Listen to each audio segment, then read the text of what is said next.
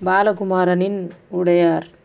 அத்தியாயம் ஏழு பாகம் ஒன்று சோழ சாம்ராஜ்யத்தின் சேனாதிபதியும் சுந்தர சோழர் உத்தமச் சோழர் ராஜராஜர் என்று மூன்று சோழ பேரரசுகளுக்கு துணையாக நின்று மும்முடி சோழ பிரம்மராயர் என்று பெயர் பெற்றவரும் மிகுந்த கெட்டிக்காரரும் அனுபவஸ்தரும் அமைதியானவரும் சோழ தேசத்திற்காக தன் வாழ்க்கையே அர்ப்பணித்தவரும் எந்நேரமும் மக்கள் நலனிலேயே நாட்டமாக இருப்பவரும் எவரிடமும் பாரபட்சம் இல்லாமல் நடந்து கொள்பவரும் அளந்து நிதானமாய் பேசுகிறவருமான கிருஷ்ணராமன் என்ற பெயர் கொண்ட பிரம்மராயர் வாசற்படியில் நின்று நடுக்கூடத்தில் கைகட்டி பேசுகின்ற தேவரடியார் தலைசேரி பெண் ராஜராஜியை உற்று பார்த்தார். பெண்களில் பலவிதம் உண்டு. ஆணொருவன் சற்று தொலைவில் நின்று பார்க்கிறான் என்று தெரிந்ததுமே எங்கேனும் பதுங்கிக் கொள்கிற பெண்கள் சோழ தேசத்தில் உண்டு. அப்படி பதுங்கிக் கொள்ளாது. ஆண்கள் வரவை தெரிந்து கொண்டு சற்று முன்னேறி வருக வருக என்று அழைத்து உள்ளே வந்ததும் விலகி நின்று பேசுகின்ற பெண்களும் உண்டு. அச்சமின்றி எதிரே வந்து கைகூப்பி வணக்கம் சொல்லி உள்ளே அழைத்து போய் ஆசனம் கொடுத்து எதிரில் சற்று தொலைவில் நின்றபடி முகம் பார்த்து பேசுகிற பெண்களும் உண்டு. ஆண்களை பற்றி எந்த அச்சமும் இல்லாமல் உறுத்து பார்க்க பார்த்து பார்க்கும்போதே அவர்களை எடை போட்டு அவர்களுக்கு பதில் உறுத்து பார்க்கும்போதும் அந்த பார்வையை மதிக்காது அலட்சியம் செய்து அவர்கள் பேச்சுக்கு பதில் பேச்சு கொடுத்து திக்கு முக்காட செய்ய வைக்கும் பெண்களும் உண்டு. இதில் ராஜராஜி நான்காவது வகை என்பதை பார்த்தவுடனேயே பிரம்மராயர் புரிந்து கொண்டு விட்டார். சபையேறி நடனமாடுகிற தேவரடியார் பெண்களுக்கு ஆண்களை பற்றிய அச்சம் அதிகம் இல்லையெனினும் அந்த கூட்டத்திலும் வெட்கப்பட்டு பதுங்குகிற பெண்கள் இருக்கிறார்கள். மெல்லிய குரலில் பேசும் பெண்கள் அவர்களிடத்திலும் உண்டு. ஆனால் இவளைப் போல கை கட்டி வாசல் பக்கம் நின்று குரல் கொடுத்தும் அதிர்ச்சி அடையாது நீ வருவாய் என்று எனக்கு தெரியும் என்பது போல் நிற்கின்ற பெண்கள் தேவரடியார் வட்டத்தில் குறைவுதான். அரசியல் விஷயங்களை நன்கு தெரிந்த பெண்கள்தான் அரசியல்வாதிகளோடு ஒற்று ஒட்டி பழகிய பெண்கள்தான் இவ்விதம் தைரியத்தோடு இருப்பார்கள். ராஜராஜி நிற்றலும் அவள் பார்வையும் அசைவும் அவளுக்கு சோழ அரசியல் அத்துப்படி என்பதும் ஆண்களுடைய கோபதாபங்கள் அவளை மிரட்சியடைய செய்யாத விஷயம் என்பதும் எளிதில் புரிந்தது. எந்த விஷயத்தையும் எந்த சூழ்நிலையிலும் ராஜராஜியால் சமாளிக்க முடியும். மீண்டு வெளிவர முடியும் என்பது அவளது உதட்டு அழுத்தத்தில் தெளிவாய் புரி மனத்தை புரிந்தது. வணக்கம் பிரம்மராயரே. அவள் சற்று திரும்பி வாசற்படி நோக்கி கை கூப்பினாள். சற்று முற்றும் பார்த்துவிட்டு அங்கிருந்து உயரமான ஒரு ஆசனத்தை எடுத்து நடுக்கூடத்தில் போட்டாள். அமருங்கள் என்று தன் வீடு போல் கை காட்டினாள். நடுக்கூடத்திற்கு வந்த பிரம்மராயர் திரும்பி அந்தன பெண்மணியை பார்க்க அந்தன பெண்மணி சற்று விலகி வாருங்கள் என்று மெல்லிய குரலில் அழைத்தாள். என்ன குமுதினி ராஜராஜி என்ன சொல்கிறாள்? விலகி நின்ற குமுதினியை பார்த்து பிரம்மராயர் கேட்டார். அகலமான உயரமான ஒரு ஆசனத்தில் அமர்ந்து கொண்டார். ஒரு காலை மடித்து ஒரு காலை தொங்கவிட்டு பிரம்மராயர் நிமிர்ந்து உட்கார்ந்ததை பார்த்தால் சில விஷயங்கள் பேசிவிட்டுத்தான் போவார் என்பது போல் ராஜராஜிக்கு தோன்றியது. ராஜராஜி அதிகம் பேசவில்லை. ஆனால் இந்த வீட்டை உன்னிப்பாக பார்க்கிறாள். எது எது எங்கெங்கே இருக்கிறது? யார் யார் இருக்கிறார்கள் என்பதை வேகமாக நோட்டமிடுகிறாள். அது பெண்களின் இயல்புதானே? ஒரு வீட்டிற்குள் நுழைந்தவுடன் அந்த வீடு எப்படி இருக்கிறது பொருட்கள் எப்படி வைக்கப்பட்டிருக்கின்றன என்பதை புரிந்து கொண்டு அந்த வீட்டில் உள்ளவர்களை எடை போடலாம் என்று முயற்சிப்பார்கள். எடை போட்டு எந்த அளவு பழகலாம் என்றும் அவர்கள் திருமா தீர்மானம் செய்வார்கள். சற்றே சிரிப்போடு பிரம்மராயர் சொன்னார் இருக்கலாம் என்னை என்ன விதமாக எடை போட்டிருக்கிறார்கள் என்றுதான் தெரியவில்லை. குமுதினியும் குறும்பு சிரிப்போடு ராஜராஜியை பார்த்து சொன்னாள். சுற்றி வளைத்து பேசுகின்ற இந்த பேச்சு ராஜராஜிக்கு சிரிப்பை கொடுத்தது. அவள் வாய்விட்டு சிரித்தாள். காஞ்சிபுரத்திலிருந்து ஆறு நாள் பயணம் செய்து பழமர் நேரிக்கு நான் வந்தது குமுதினியை எடை போடவா? எனக்கு வேறு பல வேலைகள் கொடுத்திருக்கிறார்கள். தஞ்சைக்கு போய் கோயில் கட்டுகிற இடத்தில் காலையும் மாலையும் நடனமாடச் சொல்லி இறைவனின் புகழை பாடச் சொல்லி உத்தரவிட்டிருக்கிறார்கள். நீங்கள் நான் ஏதோ வேவு பார்க்க வந்தவள் போல் பேசுகிறீர்களே ராஜராஜி சிரித்தபடியே பேசிவிட்டு சட்டென்று சிரிப்பை நிறுத்தி கொண்டாள். குமுதினியும் பிரம்மராயரும் லேசாய் துணுக்குற்று ராஜராஜியை உற்று பார்த்தார்கள். ராஜராஜி உன்னை வேவுக்காரி என்றும் நீ ஏதோ அந்நிய தேசத்து பெண் போலும் நான் நினைக்கவில்லை. சோழ தேசத்திற்காக நீ உன் உடல் பொருள் ஆவி அனைத்தையும் தருவாய் என்று எனக்கு தெரியும். இந்த மண் மீதும் நம் மன்னர் மீதும் நீயும் உன் குழுவும் எத்தனை பிரியத்தோடு இருக்கிறீர்கள் என்பதை அறிந்தே இருக்கிறேன். ஆனாலும் திருவையாறு தாண்டி வர வேண்டிய நீங்கள் பழமர்நேரி பக்கம் வந்தது கவலையாகிவிட்டது. அதைவிட பெரிய வியப்பு உங்கள் வருகை தெரிந்து மன்னர் அங்கே வந்திருக்கிறார். உங்களை எதிர்பா எதிர்நோ கொண்டிருக்கிறார் அப்படியானால் அவர்கள் திருவையாறு இல்லாமல் பழமர்நேரி பக்கம்தான் ஆறு தாண்டுவீர்கள் என்பது அவருக்கும் சொல்லப்பட்டிருக்கிறது. ராஜராஜி நான் இந்த தஞ்சை மாநகரத்தின் காவல் சோழ தேசத்தின் சேனாதிபதி. நான் அறியாமல் எதுவும் இங்கே அசைந்துவிட முடியாது. எனக்கு தெரியாமல் இங்கு எதுவும் நடந்துவிடக்கூடாது நீயும் நானும் சோழ தேசத்தின் மீது அக்கறை உள்ளவர்கள். எனினும் எதிரெதிராக வேலை செய்கிறோமோ என்று ஒரு பயம் எனக்குள் இருக்கிறது. ஏன் பழமர் நேரியில் ஆறு தாண்டினீர்கள்? அவ்வளவு தொலைவு எதற்காக வண்டி ஓட்டி கொண்டு வந்தீர்கள்? அரசருக்கு வேறென்ன செய்திகள் இன்னும் இருக்கின்றன? ராஜராஜியை பார்த்து பிரம்மராயர் கேட்டார். அங்கு மௌனம் நிலவியது. குமுதினி தொண்டையை கனைத்து நான் வேண்டுமானால் பின்கட்டுக்கு போய்விடட்டுமா? என்று மெல்லிய குரலில் கேட்க இந்த கேள்விக்கு நீயே பதில் சொல் என்பது போல் ராஜராஜியை பிரம்மராயர் பார்த்தார். அவசியமில்லை. குமுதினி பிரம்மராயரின் உளவு படையைச் சேர்ந்தவள் என்பது எங்களுக்கு தெரியும். பிரம்மராயரின் உளவு படையில் அந்தன பெண்களும் பெண்களும் குழந்தைகளும் கூட பங்குண்டு என்பது புதியதல்ல. சிறு குழந்தைகளையும் அப்பாவியாய் தோற்றமளிக்கும் வேளாளர்களையும் போர் வீரர்களையும் வியாபாரிகளையும் தச்சர்களையும் கொல்லர்களையும் தனித்தனியே பயிற்றுவித்து அவர்களுக்கு உளவாளிக்கான அடையாளம் கொடுத்து சோழ தேசம் முழுவதும் அவர்களை பிரம்மராயர் பரப்பி வைத்திருக்கிறார் என்பதும் மற்ற உளவாளிகளுக்கு தெரியும். எதற்கு இவ்விதம் ஒருவரை ஒருவர் உளவு பார்க்க வேண்டும் என்று அலுப்பு வந்தாலும் சோழ தேசத்தின் நன்மைக்காகத்தான் நீங்கள் இதை செய்கிறீர்கள் என்பதை அரசியல் தெரிந்த அனைவரும் புரிந்து வைத்திருக்கிறோம். நீங்கள் இங்கு வருவீர்கள் என்று எனக்கு நன்றாக தெரியும். ஒருவேளை நீங்களும் நானும் பேசுவதை இங்கு வேறு எவரேனும் கேட்பதற்கு வாய்ப்பிருக்கிறதோ என்று பயத்தில் நான் இந்த வீட்டில் உள்ள எல்லா பக்கங்களையும் உற்று பார்த்தேன். இரண்டு பக்கமும் வாசல் வைத்து நான்கு பக்கமும் ஜன்னல் வைத்த இந்த வீடு ஒற்றர்களுக்கான பாதுகாப்பு இல்லாமல் இருக்கிறதே.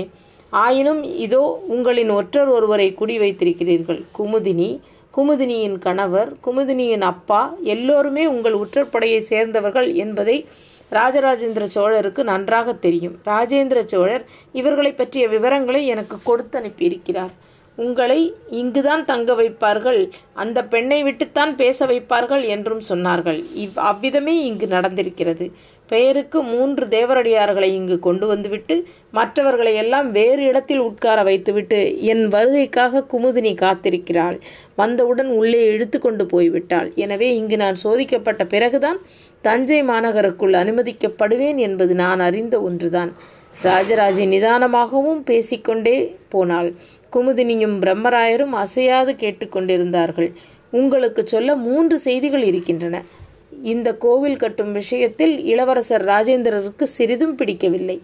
எல்லைகள் பாதுகாப்பற்று இருக்கின்றன. ஈழத்திலும் கங்கத்தில் தங்க தேசத்திலிருந்தும் ஏன் பாண்டிய தேசத்திலிருந்தும் கூட நம்மை தாக்குவதற்கு படைகள் வரக்கூடும் என்று ராஜேந்திரர் சந்தேகிக்கிறார். எல்லைகள் பலமில்லாத இந்த நேரத்தில் எதற்காக மன்னர் கோவில் கட்ட வேண்டும் என்று யோசிக்கிறார். செங்கல் கட்டடங்களையும் கருங்கல் கட்டடங்களாக மாற்றுவது பற்றி அவருக்கு எந்தவிதமான ஆட்சேபனையும் இல்லை. ஆனால் வரைபடத்தில் கண்டது போல் நான்கு பனை உயரமுள்ள ஒரு தனி விமானத்தை எழுப்புவதென்றால் எவ்வளவு வருடங்கள் பிடிக்கும் என்று கேட்கிறார். எத்தனை ஆட்கள் வேண்டும்? எங்கிருந்து கல்லெடுத்து வரப்படும் என்றெல்லாம் யோசித்து இது தேவைதானா? என்று கேள்வி கேட்கிறார். இதை தவிர இன்னொரு செய்தியும் உண்டு. செம்பியன் மாதேவியின் உடல்நிலை கவலைக்கிடமாக இருக்கிறது. நாங்கள் வருகிற போது திருவக்கரையில் மூன்று நாட்கள் தங்கினோம். செம்பியன் மாதேவி அங்குதான் காளி கோயில் கட்டி கொண்டிருக்கிறார். அவர்கள் உடம்பு இழைத்திருக்கிறது எழுந்து நின்றால் தலை சுற்றுகிறது. கண்கள் வீங்கி இருக்கின்றன சற்று நேரம் உட்கார்ந்திருந்தாலும் கூட காலில் நீர் கோர்த்து விடுகிறது. கால் நாழிகைக்கு ஒரு முறை எழுந்து சற்று நடந்துவிட்டு உட்காருகிறார். காளி கோயில் கட்டுமான பணி முடியும் தருவாயில் இருக்கிறது. செம்பியன் மாதேவியின் மனநிலை எப்படி இருக்கிறது? புலம்புகிறார். அதிகம் தனக்குத்தானே பேசிக்கொள்கிறார். அப்படி பேசுவதை யாரேனும் கேலி செய்து விடுவார்கள் என்று சிறிய ஆசனத்தை காளி சிலைக்கு எதிரே போட்டுக்கொண்டு காளியிடம் பேசுவது போல் உறக்க பேசுகிறார். மனநிலை லேசாக பாதித்திருப்பதை உணர முடிகிறது. பார்வையின் கூர்மை மழுங்கி இருக்கிறது. சோழிகள் உருட்டி பிரசனம் பார்த்தபோது இன்னும் மூன்று மாதங்களுக்கு மேல் செம்பியன் மாதேவி உயிர் வாழ மாட்டார் என்று சோழிகள் சொல்லின. நல்லது. சோழ சாம்ராஜ்யத்தின் உயர்ந்த நிலையில் இருப்பவர்களை எல்லாம் சோழிகள் தான் உருண்டு உருண்டு தீர்மானிக்கின்றன. என்றைக்கு இந்த பைத்தியக்காரத்தனங்களை எல்லாம் விடப்போகிறீர்களோ தெரியவில்லை. பிரம்மராயர் அழுத்து கொண்டார். நீங்கள் நினைப்பது தவறு பிரம்மராயரே. அங்கே ஜோசியம் சொன்னது ஒரு இளம் பிள்ளை பன்னிரண்டு வயது பாலகன். ஆனால் தமிழ் பாட்டு அவனுக்கு அருவியாய் ஓடுகிறது. செம்பியன் மாதேவியோடு இந்த மூன்று மாதமும் அந்த பையன்தான் இருந்திருக்கிறான். செம்பியன் மாதேவியின் சொல்படித்தான் பிரசன்னமும் பார்க்கப்பட்டது. மூன்று மாதங்கள் தான் உயிரோடு இருப்பீர்கள் என்று அவரிடம் சொல்லப்பட்டதா? ஆனால் ஆமாம் அவர்தான் கேட்டு தெரிந்து கொண்டார். மிகுந்த சந்தோஷம் என்று வான் நோக்கி கைகூப்பினார் மரணத்திற்கு தயாராகிவிட்டார் என்று அவர் முகம் எனக்கு தெளிவாக காட்டியது. எனவே சோழ தேசத்தில் எந்த நல்ல விஷயம் ஆரம்பிக்கும் முன்னால் செம்பியன் மாதேவி அவர்களை மனதில் வைத்துக் கொள்வது நல்லது என்று எனக்கு தோன்றுகிறது. நல்லது. செம்பியன் மாதேவியை பற்றிய செய்தியை ராஜேந்திரருக்கு தெரிவித்து விட்டாயா? அடுத்த இரண்டு நாட்களில் செய்தி அவருக்கு போய்விட்டது. செம்பியன் மாதேவியை பற்றி ராஜேந்திரர் என்ன நினைக்கிறார்? அவருக்கு செம்பியன் மாதேவி செய்கின்ற செலவுகள் பிடிக்கவில்லை. பண்டாரத்தில் கை வைத்து பொன்னை அள்ளிக்கொண்டு போவதில் விருப்பமே இல்லை. சிற்பிகளுக்கு தேவைக்கு அதிகமாக சம்பளம் கொடுத்து அவர்களை ஊதாரியாக்குகிறார்கள் என்று கோபப்படுகிறார். எனக்கு புரியவில்லை. ஒரு காலாட்படை வீரருக்கு ஒரு நாளைக்கு ஒரு செப்புக்காசு சம்பளம். ஆனால் ஒரு சிற்பி அன்று வேலை செய்தாலும் செய்யாவிட்டாலும் இரண்டு அல்லது இரண்டரை செப்பு காசுகள் சம்பாதித்து விடுகிறார். ஒரு சிலை வெடிக்க அவருக்கு கொடுக்கப்படுகிற காசு மிக மிக அதிகம் என்று ராஜேந்திரர் கோபமாக குறிப்பிடுகிறார். சிற்பிகளுக்கு இப்படி காசு அதிகம் கொடுத்து விட்டால் படை வீரர்கள் நொந்து போய்விடுவாரால் வேலையும் கத்தியையும் வீசிவிட்டு சுத்தியலையும் ஒளியும் கொண்டு பாறையில் கோடு போடலாமே என்று சொல்கிறார்கள். குறிப்பாய் திருவக்கரை சிற்பிகளுக்கு அதிகமாய் சம்பளம் கிடைக்கிறது. பூமியிலிருந்து கல் தோண்டி யானையை வைத்து இழுத்து கொண்டு வருகிறவர்களுக்கு சிலை செய்பவர்களை விட அதிகமாக காசு கிடைக்கிறது. பெரிய பாறையாக கொண்டு வந்து விட்டால் அதை பார்த்து வியந்து போய் என்ன தருகிறோம் என்று தெரியாமலே செம்பியன் மாதேவி அள்ளி கொடுத்து விடுகிறார். இதனால் வணிகர்களை விட விவசாயிகளை விட படை வீரர்களை விட நெசவாளர்களை விட கருமார்களை விட சிற்பிகள் அதிக வசதியோடு இருக்கிறார்கள். அவர்களுக்கென்று தனி வீடு கட்டி கும்பலாக வாழ முயற்சிக்கிறார்கள். இது நல்லதல்ல. மக்களிடையே இது பிளவை உண்டாக்கும் என்று ராஜராஜேந்திரர் கவலைப்படுகிறார். பிரம்மராயர் தலையசைத்தார். புரிகிறது. ராஜேந்திரரின் கவலை நியாயமானதுதான். ஆனால் கிட்டத்தட்ட பதினோரு அடி உயரமுள்ள துர்க்கை சிலையை நீங்கள் பார்த்தால் திகைத்து போவீர்கள். திருவக்கரை காளி சிலை அவ்வளவு அழகு. அரை பத்மாசன நிலை ஒரு காலை தொங்கவிட்டு இன்னொரு காலை மடித்து அதே நேரத்தில் வெட்டி விடுவேன் என்று எழுந்துக்கிற ஒரு வேகத்தோடு பல கைகளோடு லேசான கண்டிப்பு நிறைந்த பார்வையோடு விதவிதமான ஆயுதங்களோடு மிக பளபளப்பாய் கற்பூர ஜோதி. கண்களில் கன்னத்தில் உதட்டில் தெரிக்கும்படி வழவழ கோடு செய்யப்பட்டிருப்பதை பார்த்தால் எத்தனை கொடுத்தாலும் ஈடாகாது என்றுதான் தோன்றுகிறது. குமுதினி உரத்த குரலில் பரவசமாக பேசினாள். நானும் கேள்விப்பட்டேன் வக்கரகாளி மிக அழகாக வந்திருக்கிறது என்று. இப்போது அங்கு என்ன நடந்து கொண்டிருக்கிறது? பிரம்மராயர் ராஜராஜியை கேட்டார். காளி சிலையை நெல்லில் குவித்து வைத்திருக்கிறார்கள். சிலை பெரிதாக இருப்பதால் அரைப்பனை உயரத்திற்கு நெல் குவிக்க வேண்டியதாகிவிட்டது. சுற்று ப சுற்றுப்பற்றுமுள்ள எல்லா வேளாளர்களிடமிருந்தும் நெல் வாங்கி சிலை மீது போடப்பட்டிருக்கிறது. எனவே திருவக்கரை பக்கம் நெல் கிடைப்பது சற்று கடினமாகவே இருக்கிறது. காஞ்சிபுரத்திலிருந்தும் செய்யாறிலிருந்தும் நெல் வருவதற்கு ஏற்பாடு செய்யப்பட்டிருக்கிறது. திருப்பாதிரி புலியூரிலிருந்தும் திருவதிகையிலிருந்தும் நெல் வண்டிகள் வரத் தொடங்கிவிட்டன. ஆனால் செம்பியன் மாதேவி ஒற்றைக்கு இரட்டை விலை கொடுத்து அந்த நெல் வண்டிகளை வரச் சொல்லியிருக்கிறார். ஊரில் எல்லா பண்டங்களும் விலை உயர்ந்திருக்கின்றன. மக்கள் முணுமுணுக்க துவங்கிவிட்டார்கள். அதிகம் பாதிக்கப்படுவது விவசாயிகள்தான் என்றும் பேசிக்கொள்கிறார்கள். இதைவிட முக்கியமான செய்தி உண்டா? உண்டு. என்ன அது? பிரம்மராயர் கவலையோடு கேட்டார். மாமன்னரின் மூத்த சகோதரர் ஆதித்த கரிகாலன் அவர்கள் கொலை செய்யப்பட்டதை ராஜேந்திர சோழர் நாட்டிய நாடகமாக தயார் செய்ய சொல்லியிருக்கிறார். போன பௌர்ணமி அன்று அது அரங்கேறியது. நாடகத்தை பார்த்து கொண்டிருந்த ராஜேந்திரர் திடீரென எழுந்து கதறி அழுதார். நாட்டிய நாடகத்தை நிறுத்தச் சொல்லிவிட்டு சபையிலிருந்து வெளியேறிவிட்டார். குதிரை ஏறி ஆறு வீரர்கள் பின்தொடர வீரநாராயணபுரம் ஏரிக்கு போனதாகவும் அங்கு போய் எந்த இடத்தில் ஆதித்த கரிகாலனுடைய உடம்பு மிதந்ததோ அந்த இடத்தை பார்த்து கைகட்டி வெகுநேரம் நின்றதாகவும் தனக்குள்ளாக பேசிக்கொண்டதாகவும் எனக்கு தகவல் தரப்பட்டது. எவ்வளவு மோசமான இழிவான ஒரு கொலை நடந்திருக்கிறது. இதனை சமணப்படுத்தாமல் வெறுமே கோயில் கொட்டி கொண்டிருப்பதில் என்ன புண்ணியம் என்று ராஜேந்திரர் புலம்பியதாகவும் எந்த இடத்தில் ஆதித்த கரிகாலருடைய உடம்பு மிதந்ததோ அந்த இடத்தில் கங்கையால் ஒரு ஜலஸ்தம்பம் எழுப்புவேன் என்று வாழ்நூலியில் சத்தியம் செய்ததாகவும் எனக்கு தகவல்கள் வந்தது. வெகு விரைவில் வடக்கு நோக்கி அவர் பயணப்படப் போகிறார். கங்கையிலிருந்து குடம் குடமாய் நீர் கொண்டு வந்து வீரநாராயணபுரம் ஏரி முழுவதும் சாய்த்து ஆதித்த கரிகாலன் மனக்கேதம் தீர்ப்பதற்கு பிரார்த்தனை செய்ய போகிறார். சோழ சாம்ராஜ்யத்தின் கருப்பு நாள் என்று ஆதித்த கரிகாலன் இறந்த நாளை அனுஷ்டிக்க வேண்டும் என்று சொல்லியிருக்கிறார். வருடா வருடம் அன்றைய தினம் ஏதேனும் படையெடுப்பு நடத்தி எல்லைப்புறத்தில் இருக்கிற நாட்களை பயமுறுத்த வேண்டும் என்று தீர்மானித்திருக்கிறார். வீரத்தை வளர்த்து கொள்வதல்லாது வேறு எது செய்தாலும் சோழ சாம்ராஜ்யம் நிலைத்து நிற்காது என்று பேசியிருக்கிறார். சோழ சாம்ராஜ்யத்திற்கு எதிராக ஒரு சிறு அசைவு ஏற்பட்டாலும் அந்த அசைவை ஏற்படுத்துபவர்கள் மிக கடுமையாக தண்டிக்கப்படுவார்கள் என்று எச்சரித்திருக்கிறார். ராஜேந்திர சோழரின் கோபம் அங்குள்ள சேனாதிபதிகளுக்கு கவலையை கொடுத்திருக்கிறது. இதை உங்களுக்கும் மன்னருக்கும் தெரிவிக்க எனக்கு கட்டளை இருக்கிறது. உனக்கு கட்டளையிட்டது யார்? பிரம்மராயர் சற்று வேகமாக கேட்டார். இளவரசர் ராஜேந்திர சோழரின் அணுக்கியார் பறவை நாச்சியார் இதை உங்களிடம் சொல்லச் சொன்னார். ராஜராஜி சொல்லச் சொல்ல பிரம்மராயர் கண்மூடி முகம் சுருக்கினார். என்ன எதற்காக முகம் சுருக்கிறீர்கள்? என்று ராஜராஜி கூர்மையாக அவரை பார்த்தபடி கேட்டாள். சோழ தேச அரசியல் இப்பொழுது படை வீரர்கள் கைகளிலோ சேனாதிபதிகளின் கைகளிலோ இல்லை. முற்றிலுமாக தேவரடியார் கைகளுக்கு போய்விட்டது என்றே தோன்றுகிறது. பிரம்மராயர் அலுப்போடு சொன்னார் இந்த வார்த்தையை நீங்கள் சொல்வீர்கள் என்று எனக்கும் தெரியும். எனக்கு செய்தி சொல்லி அனுப்பிய பறவை நாச்சியாருக்கும் தெரியும். இதை சொன்னவுடன் உங்களுக்கு ஒரு பெயரை சொல்ல சொல்லவும் எனக்கு உத்தரவிருக்கிறது.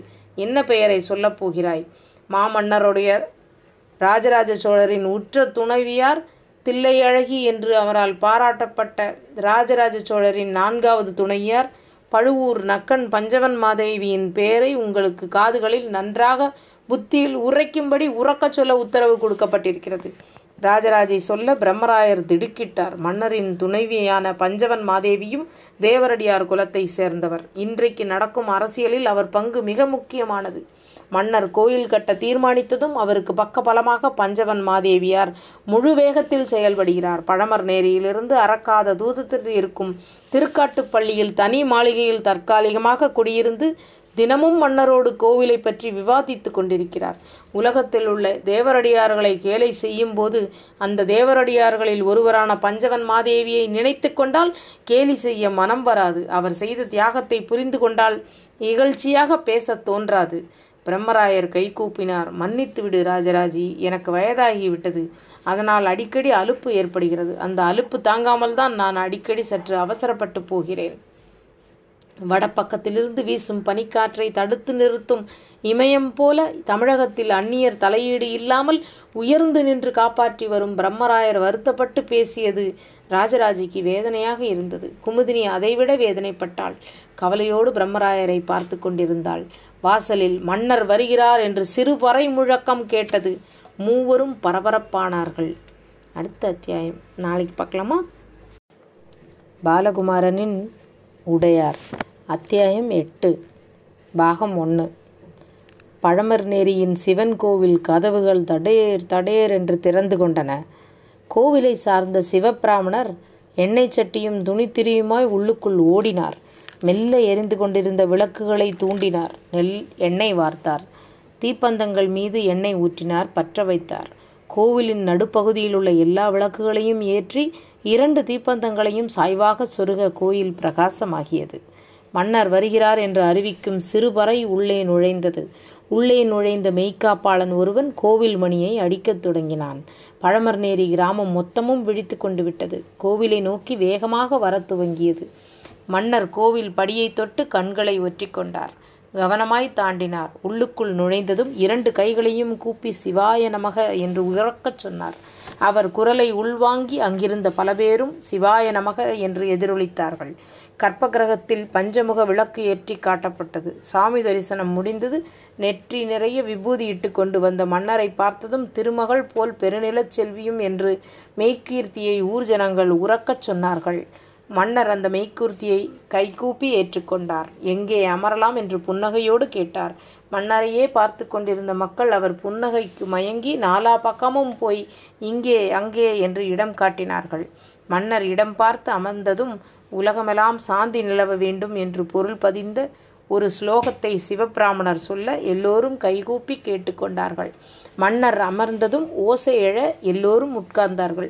இந்த அகால நேரத்தில் உங்களை எல்லாம் தூக்கத்திலிருந்து எழுப்பி இங்கே வரவழைத்ததற்காக முதலில் மன்னிப்பு கோருகிறேன் என்று மன்னர் சொல்ல பல்வேறு வித ஒலிக்குறிப்புகளால் மக்கள் அதை மறுத்தார்கள். யாரோ ஒரு வயசாளி நல்லா இருக்கு போங்க என்று மன்னரை சற்று அன்போடு கடிந்து கொண்டார். மன்னர் அந்த அன்பான பேச்சுக்கு சிரித்தார். மக்கள் மறுபடியும் அந்த சிரிப்புக்கு மயங்கி அவரையே பார்த்து கொண்டிருந்தார்கள். திருவையாறு நோக்கி போய்க் கொண்டிருந்தேன். ஆனால் தேவரடியார்கள் வந்த மாட்டு வண்டிகள் ஆற்றில் இறங்க சரியான இடம் கிடைக்காமல் இடம் மாறி போய்க்கொண்டே இருப்பதாய் எனக்கு தகவல் வந்தது. எனவே உங்கள் ஊர் பக்கம் விரைந்து வந்தேன். சிரமம் பாராமல் மிகச்சரியான நேரத்தில் ஒன்று கூடி ஏற்றம் அமைத்து நம் விருந்தினராக வந்திருக்கிற தளிசேரி பெண்டுகளை காப்பாற்றி விட்டீர்கள் இதற்காக என் மனமார்ந்த நன்றி. மன்னர் கை கூப்ப மறுபடியும் அட என்ன இதுக்கெல்லாம் போய்? என்பதாய் ஜனங்கள் ஓசை எழுப்பினார்கள். என்னை முந்திக்கொண்டு தகவல்களை தெரிந்து கொண்டு பிரம்மராயர் உங்கள் ஊருக்கு வந்து உரிய நேரத்தில் உரிய நடவடிக்கை எடுத்து அவர்களை காப்பாற்றி விட்டார். எனவே என் வருகை வெறும் வேடிக்கை பார்ப்பது போல் ஆகிவிட்டது. பிரம்மராயர் போன்றவர்கள் இருக்கும் வரையில் எனக்கு கவலைகள் ஏதுமில்லை. அவருக்கு மனமாற உதவி செய்ய உங்களைப் போன்ற அன்பான சோழ தேசத்து மக்கள் உள்ளபோது எனக்கு எந்த பிரச்சனையும் இல்லை. மகேஸ்வரன் கிருபையால் என் எல்லா வேலைகளும் எளிதாகிக் கொண்டே இருக்கிறது. மன்னர் சற்றே இடைவெளி விட்டு தீப்பந்த வெளிச்சத்தினூடே உட்கார்ந்திருக்கும் மக்களின் முகங்களை உற்று பார்த்தார். எல்லோரும் வெகு ஆவலாக மன்னர் என்ன சொல்லப் போகிறார் என்று எதற்காக இங்கே வந்திருக்கிறார் என்று என்பது போன்ற கேள்விகளோடு உட்கார்ந்திருந்தார்கள். இறையருளால் தஞ்சாவூரில் சற்று பெரிய கற்றளி ஒன்று கட்டுவதற்கு முயற்சி செய்து கொண்டிருக்கிறேன். என்னுடைய நீண்ட நாள் கனவு இது. தஞ்சாவூர் வெறும் கோட்டையாக இல்லாமல் கோட்டைக்குள் இருக்கிற ஊராக இல்லாமல் சோழர்கள் அரசாண்ட இடம் என்று இல்லாமல் அரண்மனை நின்ற இடம் என்று இல்லாமல் இறைவன் வாழ்ந்த இடம் என்பதாய் சந்திராதித்தர் உள்ளவரை பேசப்பட வேண்டும் என்று என்பது எனது அவா. நாம் வாழும் காலத்தில் நாம் எவ்வளவு சீரும் சிறப்புமாய் வாழ்ந்தோம் என்று நம்முடைய சந்ததிகளுக்கு தெரிய வேண்டும் என்பது என்னுடைய ஆசை. நம்மை இறைவன் எவ்வளவு அழகாக பாதுகாத்தார் எத்தனை கருணையோடு நம் மீது அக்கறை காட்டினார் என்பதை நம் சந்ததிகள் தெளிவாய் தெரிந்து கொள்ள வேண்டும் என்பது என் விருப்பம்.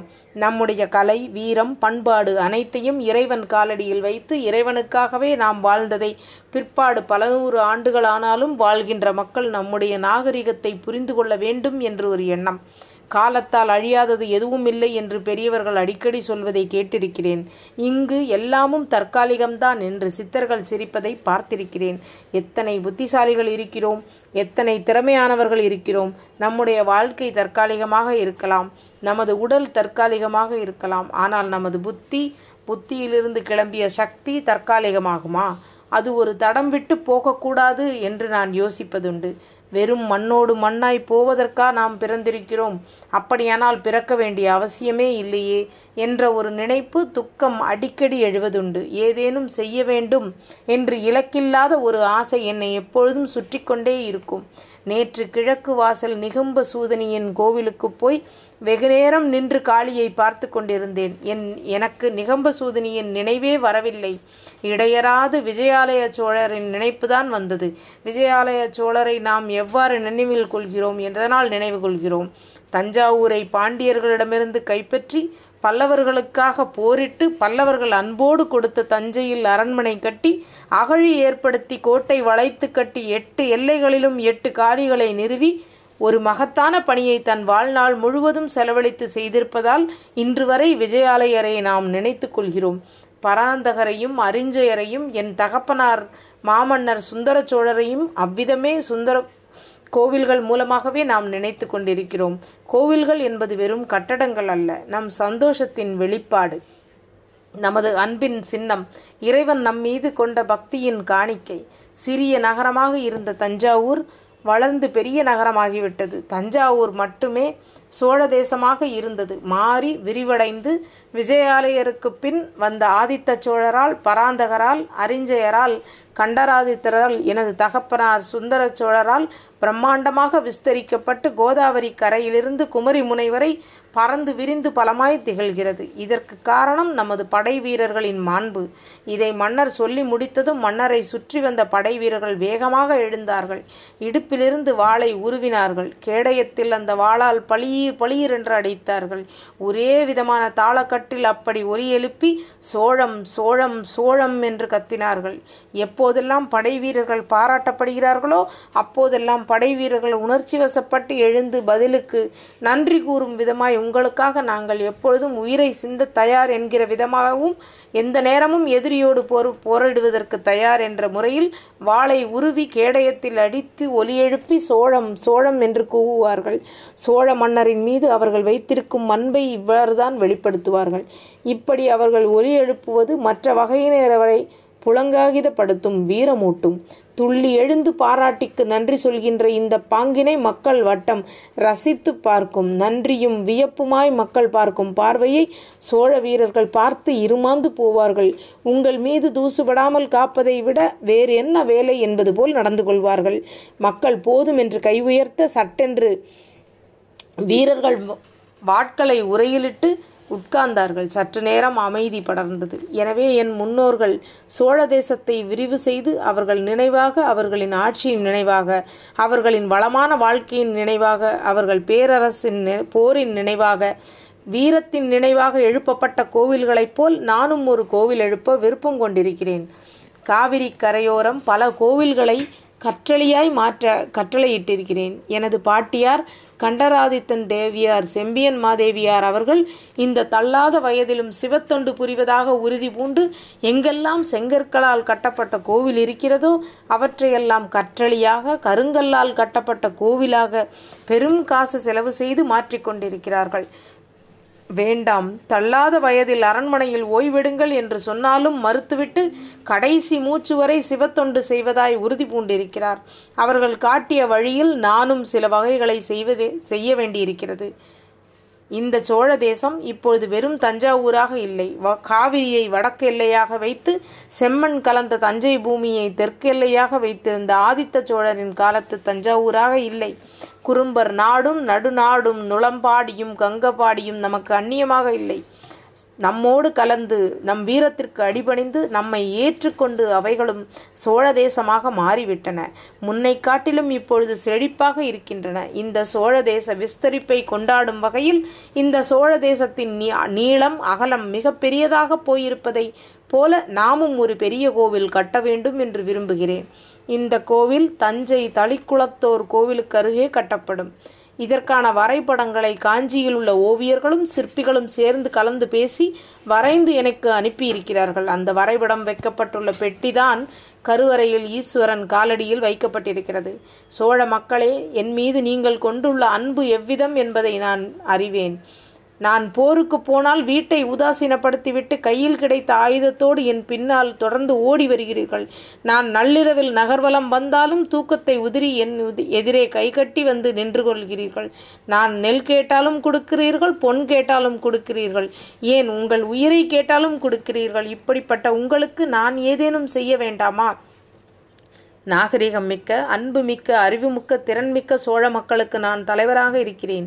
என் மக்களின் குணங்களை வெளிப்படுத்தும் வகையில் உங்களுக்கு ஒரு கட்டடம் எழுப்ப வேண்டும் என்று நான் விரும்பினேன். இந்த கோவில் மிக பெரியதாக இருக்கும். இது என் பெருமையை சொல்வதற்காக மட்டும் உருவாக்கப்படும் கோவில் இல்லை. உங்கள் நாகரிகத்தை உலகுக்கு எடுத்துரைக்கும் கோயிலாக இது திகழப்போகிறது இப்படி ஒரு கட்டடம் இந்த உலகில் கட்ட முடியாது என்பது போன்ற உயரத்தில் அகலத்தில் கலை நுணுக்கத்தில் இந்த கோவில் விளங்கப் போகிறது. சோழ மக்களே இது என் இருபது ஆண்டு கனவு.